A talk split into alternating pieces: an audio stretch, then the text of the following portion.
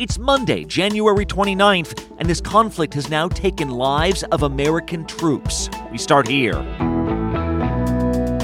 Iranian backed militias launch a deadly attack on Americans overseas. Traumatic brain injuries, other shrapnel wounds, some serious wounds as well. The White House is vowing retribution, so how does it play into potential peace talks?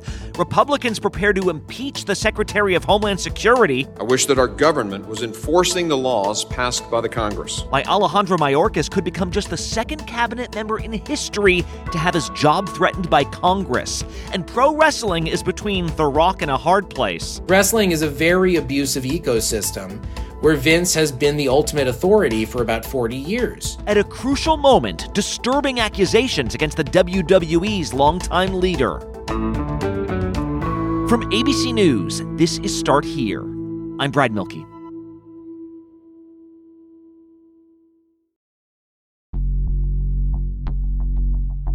The attack from Hamas on Israel came on October 7th. By October 8th, the U.S. had announced carrier strike groups were on their way to the region, meaning for the last three months, the U.S. has been offering its support to Israel, which also, of course, makes us a target. Iranian backed forces targeted American troops in both Iraq and Syria. The militants firing at U.S. helicopters who responded with deadly force. Throughout the Middle East, you got these militant groups that aren't officially linked to any government, though they get their money from all over. In many cases, the US was taking fire from groups who are funded by Iran, which is a dangerous game for everyone, right? If you kind of harass US ships, you might get one type of response, but if you kill members of the US military, at what point does the US strike back or even go after Iran itself? So far, there have been lots of close calls. Ships have been fired at but not sunk. U.S. service members have been hurt but not killed. The White House blaming Iran backed militants for the deadly drone attack on a U.S. base in Jordan near the border with Syria. Well, yesterday, the U.S. announced that a military outpost in Jordan had been targeted by a drone strike, and that this time, for the first time in this conflict, three American troops have been killed. Let's go straight to ABC's Matt Gutman, who's in Tel Aviv, Israel right now. Matt, what do we know about this attack? Pretty serious attack, Brad. Uh, three U.S. service members killed um, right on the border of Jordan and Syria. It's literally on the borderline. It's called Tower 22. Uh, basically, it's a supply base for uh, a different base that the U.S. has in Syria where it fights ISIS. But not only were three service members killed, but at least 25 were wounded in this attack. Um, traumatic brain injuries, other shrapnel wounds, wow. some serious wounds as well. So this is a major escalation, and it was by Iranian backed proxies in the area. The U.S. considers this yet another provocative act by Iran. So, you know, we have fighting going on in Syria against U.S. troops, attacks on U.S. troops in Iraq, attacks on U.S. shipping and ships in the Red Sea by the Houthis, and the cross border conflict between Israel and Hezbollah, which is also an Iranian backed proxy. So there's a lot going on in the region right now. And the question is, what kind of response are we going to see from the White House and the Pentagon? Is it going to come soon? Are they going to bide their time? And how much of an impact is it going to have? I was going to say, Matt, because there has to be a, a whole new level when you're talking. There, there's firing on American service members, there's injuring American service members. Once you start killing American service members, surely the U.S. has to react in a different way, or, or don't they? It seems that they do, and I think there's going to be some pressure from the Pentagon to make a point. Right. The strikes so far against the Iranian backed group, the Houthis in Yemen, have been pretty targeted. They've been mostly against their anti ship missiles. Those are the missiles being used to attack uh, Israeli ship, American ships, British ships going through the Red Sea to the Suez Canal. That's the goal is to, uh, to deter them, and we don't want to go down a path of greater escalation that uh, drives to a much broader conflict. This is different. This is a direct attack by an Iranian backed proxy on U.S. troops that knew they were there, and it was a successful attack. President Biden addressing the attack today at an event in South Carolina, vowing to hold those responsible accountable. Now, most U.S. bases in the region have some sort of air defenses. Um, basically, they're anti missile missiles. Typically, they work. They did not work in this case. It's unclear why that happened, but obviously, there were pretty catastrophic consequences here. Well, you've been talking to people within Israel who are basically like, like everything gets more and more out of control as long as the question of Gaza is so unsettled, right? All the devastation there. William Burns, the CIA director, was in the region this weekend talking about a, a new, longer potential ceasefire, something that would include even more hostages than the, the ceasefire we saw a little while back. What is the status of that potential deal? There is a great sense of progress. And I think it's the first real progress that we've seen on a ceasefire in two months since the November ceasefire. And it's probably the most progress we've seen since the conflict began four months ago. These are significant talks. They're being held in Paris, in Egypt, in Qatar. Um, now they involve top level officials from the US, Egypt, Qatar, Israel, and Hamas. They're not meeting directly in Israel and Hamas, but they are working on a framework agreement. And this is going to be a much longer lasting ceasefire. Instead of a week, as it was last time, it's probably going to be two months. And the hostages, there are about 100 of them believed still alive in Gaza being held there will be released. Israel will also release a number, undisclosed at this point, of Palestinian prisoners being held in its prisons in Israel. There have been a number of sticking points. Israel will not give up on the destruction of Hamas, the return of all the hostages, and there will be no security threat from Gaza towards Israel. The sticking points have really been the length of the ceasefire. Israel wants to get all of its hostages back as quickly as possible and then resume the war. Hamas wants this not to be a ceasefire, but it wants it to be a permanent ceasefire, an armistice that's going to last for some time. It wants the cessation of the conflict. Israel's pretty adamant that that's not going to happen at this point. Israel is under massive pressure to get these living hostages home before it's too late. They are being tortured, raped. They don't receive their uh, medical treatment, the medicine they need. It's believed that the conditions under which these people are living in are extremely difficult. And Hamas is obviously desperate to put an end to this war because it and the Palestinians in general has, have been taking catastrophic casualties. So much of Gaza is destroyed. So many people, not just killed, 26,000 according to the Hamas run health ministry, but 60,000 or more wounded at this point. So both sides want this to happen. There is that desire. The question is, when is it going to be brokered and how long will it take for it to actually be implemented? Um, a U.S. source told me that even after the ink dries, and this deal is signed, it'll probably take two weeks to implement because it just is so incredibly complex. Well, and, and, and the devastation to Gaza that you mentioned is another reason that, that aid has just been such a, a big factor in all this. But when we talk about aid, Matt, over the weekend, a bunch of countries pulled their funding for major UN aid agency that supports the Palestinians because of allegations that aid workers might have helped Hamas with October 7th? I mean, what happened here? Yeah, the aid agency is known by its acronym UNRWA, and UNRWA's been around since 1949. It's the largest Palestinian aid agency. It's the biggest provider of social welfare, food. Right now, it's housing many, many hundreds of thousands of Palestinians who've been displaced in the fighting, and it is a critical safety net in Gaza. However, Israel has put forth these allegations, and apparently they seem to be legitimate enough for the UN to have immediately fired everyone who Israel alleges was involved. Any employee of UNRWA who is involved in acts of terror will be held accountable, including through criminal prosecution. Israel says that it knows that these people were involved because they saw them on all the videos that were live streamed by Hamas and the other organizations and random people who crossed from Gaza into Israel to loot and do all the other terrible things that happened on October 7th. And Israel says they know that these UN workers were involved because they've captured some of them and interrogated them. Wow. So the evidence, which we have not yet seen, seems to be strong enough that at this point, 10 nations have said that they will suspend their contributions to UNRWA um, effective immediately. And UNRWA and the UN are now saying that they will only be able to continue their operations in the Gaza Strip uh, until the end of the month. And then it's a big question of what happens then. And nobody knows the answer to that. Wow, unbelievable how in flux so many parts of this story are as it continues to develop. Matt Gutman tracking it in Tel Aviv right now. Thank you. Thanks, Brad. Next up on Start Here, the Homeland Security Secretary's own job might not be secure. We're back in a bit. Hey, I'm Andy Mitchell, a New York Times bestselling author. And I'm Sabrina Kohlberg, a morning television producer. We're moms of toddlers and best friends of 20 years. And we both love to talk about being parents, yes, but also pop culture. So we're combining our two interests by talking to celebrities, writers, and fellow scholars of TV and movies. Cinema, really. About what we all can learn from the fictional moms we love to watch. From ABC Audio and Good Morning America, Pop Culture Moms is out now wherever you listen to podcasts.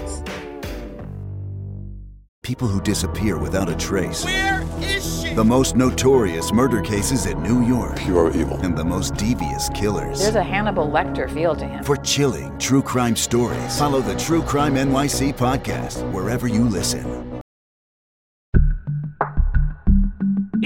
More and more obvious how the Republican Party plans to campaign this fall. For former President Donald Trump and others, this will be framed as the border election. Stop the invasion of our southern border and begin the largest domestic deportation operation in American history. We have in Texas, the state government has basically seized a section of the Rio Grande, which would usually be under the jurisdiction of the federal government. It's a federal border.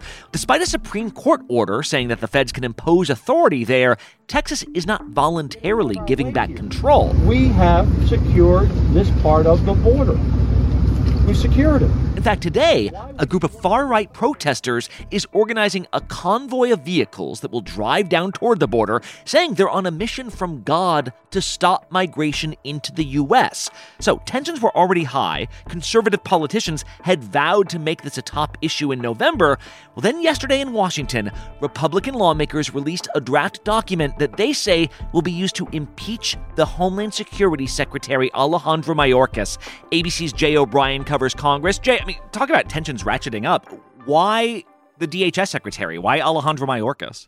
Well, this is something that uh, Republicans in the House had wanted to do for quite some time. This is something that further right Republicans, especially, had been talking about doing for a while. You can honorably resign, or we are going to impeach you. And it's happening very, very soon. This is a priority, for example, of Marjorie Taylor Greene's, who had introduced this resolution on the House floor numerous times to impeach Mayorkas, and every single time it got tabled and sent to the Homeland Security Committee, which is the committee that unveiled these impeachment articles on Sunday.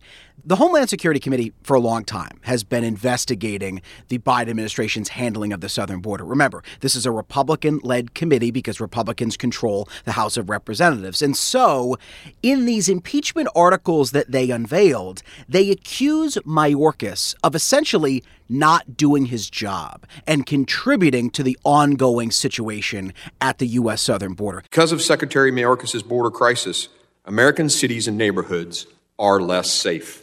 Secretary Mayorkas' refusal to enforce the law, which requires him to detain and remove illegal aliens, has tragically increased crime and endangered public safety across the country. Specifically, they say, and I'll read from the impeachment articles directly, they say he, quote, willfully and systemically refused to comply with federal immigration law. Specifically, what they're talking about is they say that he did not institute this widespread detention of migrants that Border Patrol encountered at the border. And because he didn't do these massive detentions of pretty much every single migrant that Border Patrol comes across, he was not following U.S. immigration law. That's the basic argument that they make in these impeachment inquiries. The border is secure. The United States Border Patrol secures the border on behalf of the American people. That's what we do. They also mention one more thing where they say that he uh, misled Congress by saying, uh, among other things, that the border was quote unquote secure. I wish our southwest border was secure. I wish that our government was enforcing the laws passed by the Congress and doing its job to keep the American people safe.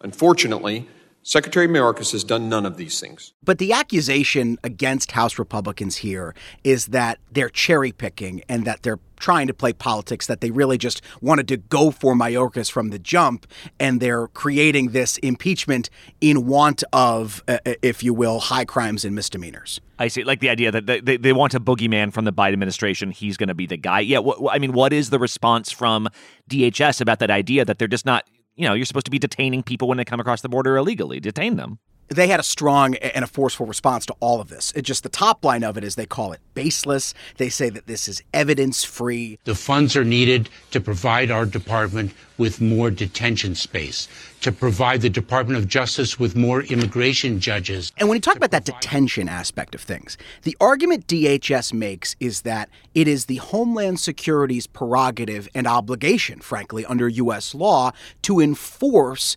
immigration law as he or she sees fit.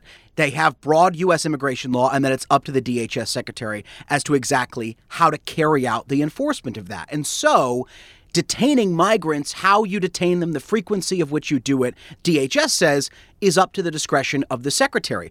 And it's interesting because they make this argument in this document that they unveiled to refute these articles of impeachment. Under this standard that Republicans are making, they say, quote, Congress should have impeached every single DHS secretary since the department was founded. So they're saying that Mayorkas is being unfairly targeted. To your point, that's exactly what DHS is saying, that they're turning him into a boogeyman for the border crisis. It's interesting, though, the idea that DHS can kind of select how they enforce policy. I guess the same way that the Department of Justice enforces policy, like they've decided marijuana is not the most important thing, even though it's federally illegal. The different, we're not seeing huge emergencies involving marijuana. Almost everyone who studies the border says that there is a crisis that has to be dealt with one way or the other, right?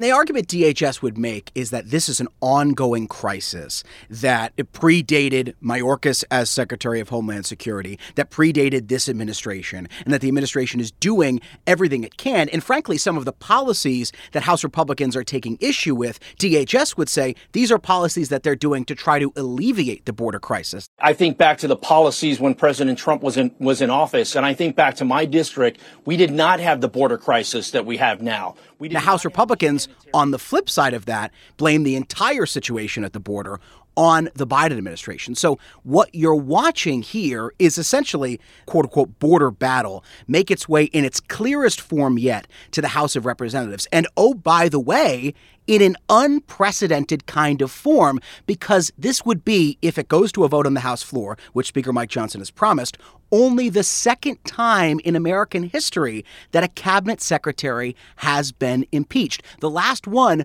was nearly 150 years ago when the House voted to impeach then Ulysses S. Grant's Secretary of War. And so what happens now? Wait, so he doesn't get, he hasn't been impeached yet. This is like a draft. Can you just walk me through the steps real quick? Exactly. So he hasn't been impeached yet. These are draft articles of impeachment that will get formalized in a meeting essentially of the House Homeland Security Committee on Tuesday. Then it goes to the House floor for a vote at some point. Mike Johnson again has said he wants to do that. The phrase he used was quote unquote as soon as possible. It's expected to pass in a Republican controlled House, although it will probably pass narrowly. But I can tell you, uh, even before these articles of impeachment came out, I hadn't talked to any Republicans, even moderates, who were looking at impeaching Mayorkas in a skeptical way. All of them seemed pretty on board. We'll see how that holds. Mm. And then, of course, if it passes in the House, then it goes to the Democrat controlled Senate, where you need two thirds to convict and remove anyone. Think back to the Trump impeachments. That's a tall order in the Senate anyway, and certainly a tall order in a chamber that is controlled by Democrats. Just to be a history nerd for one more second, if you think about Ulysses S. Grant, Secretary of War, the only other cabinet secretary to be impeached, when he was impeached in the 1870s, they didn't have the votes in the Senate to convict him then. So this is something that has just never happened. Wow. And important to remember, there's already been an inquiry to impeach President Biden himself. And Republicans admitted at the time they didn't have any hard evidence for impeachment. They were looking for evidence, they said. Clearly, a lot more to come here. Uh, Jay O'Brien in D.C., thanks. Thank you, Brett. Okay, one more quick break. When we come back, is the WWE down for the count? One last thing is next.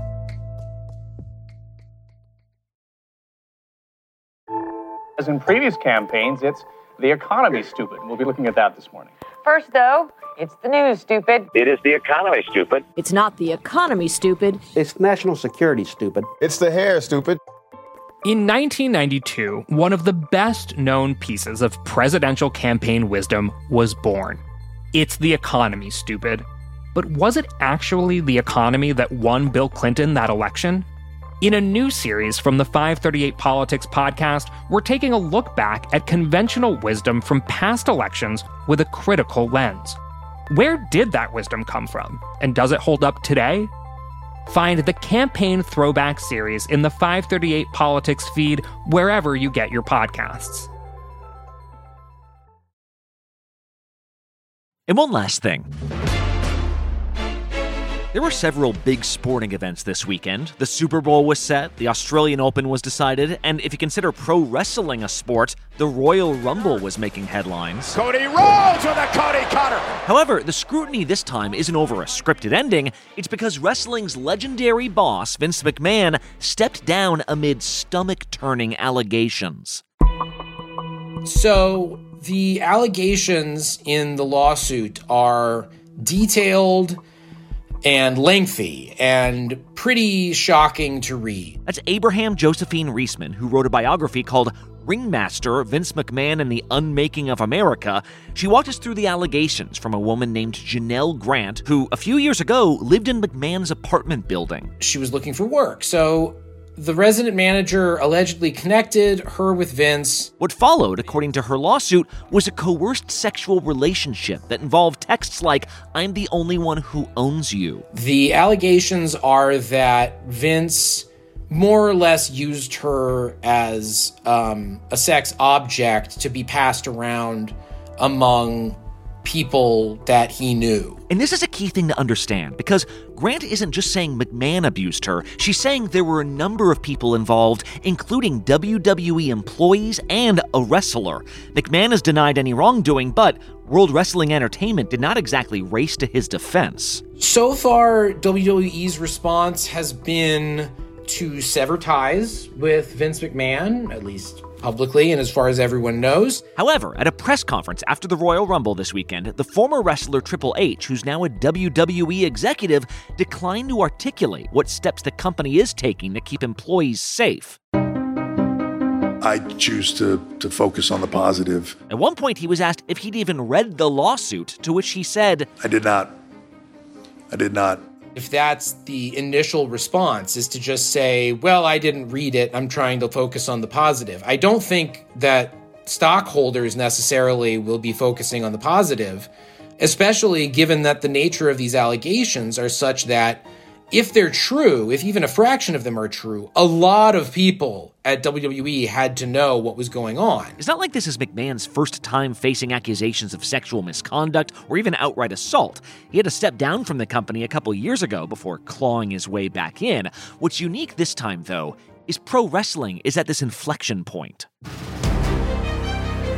48,044 people watching history in the making. This year, as so much traditional TV heads to streaming, Netflix announced it's trying to get into that market by buying the rights to Monday Night Raw, a live wrestling broadcast every week worth $5 billion to the WWE's owner, TKO Holdings. There's a lot of risk that TKO is suddenly open to at a time when, as as many people will tell you, wrestling is having a bit of a renaissance. So it would make sense that a company would be like, we're done with Vince McMahon, forget about him. Riesman says the problem is the entire industry has been shaped in his image. Wrestling is a very abusive ecosystem where Vince has been the ultimate authority for about 40 years. What do you mean abusive ecosystem?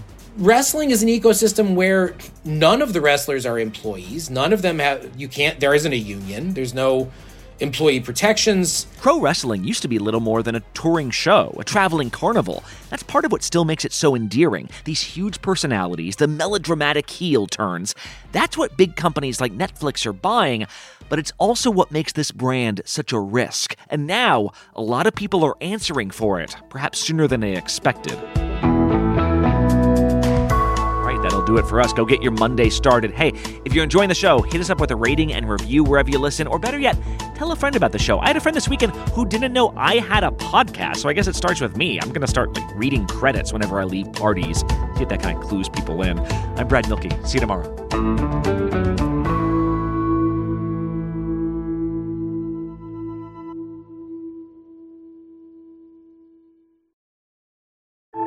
As in previous campaigns, it's the economy stupid. We'll be looking at that this morning.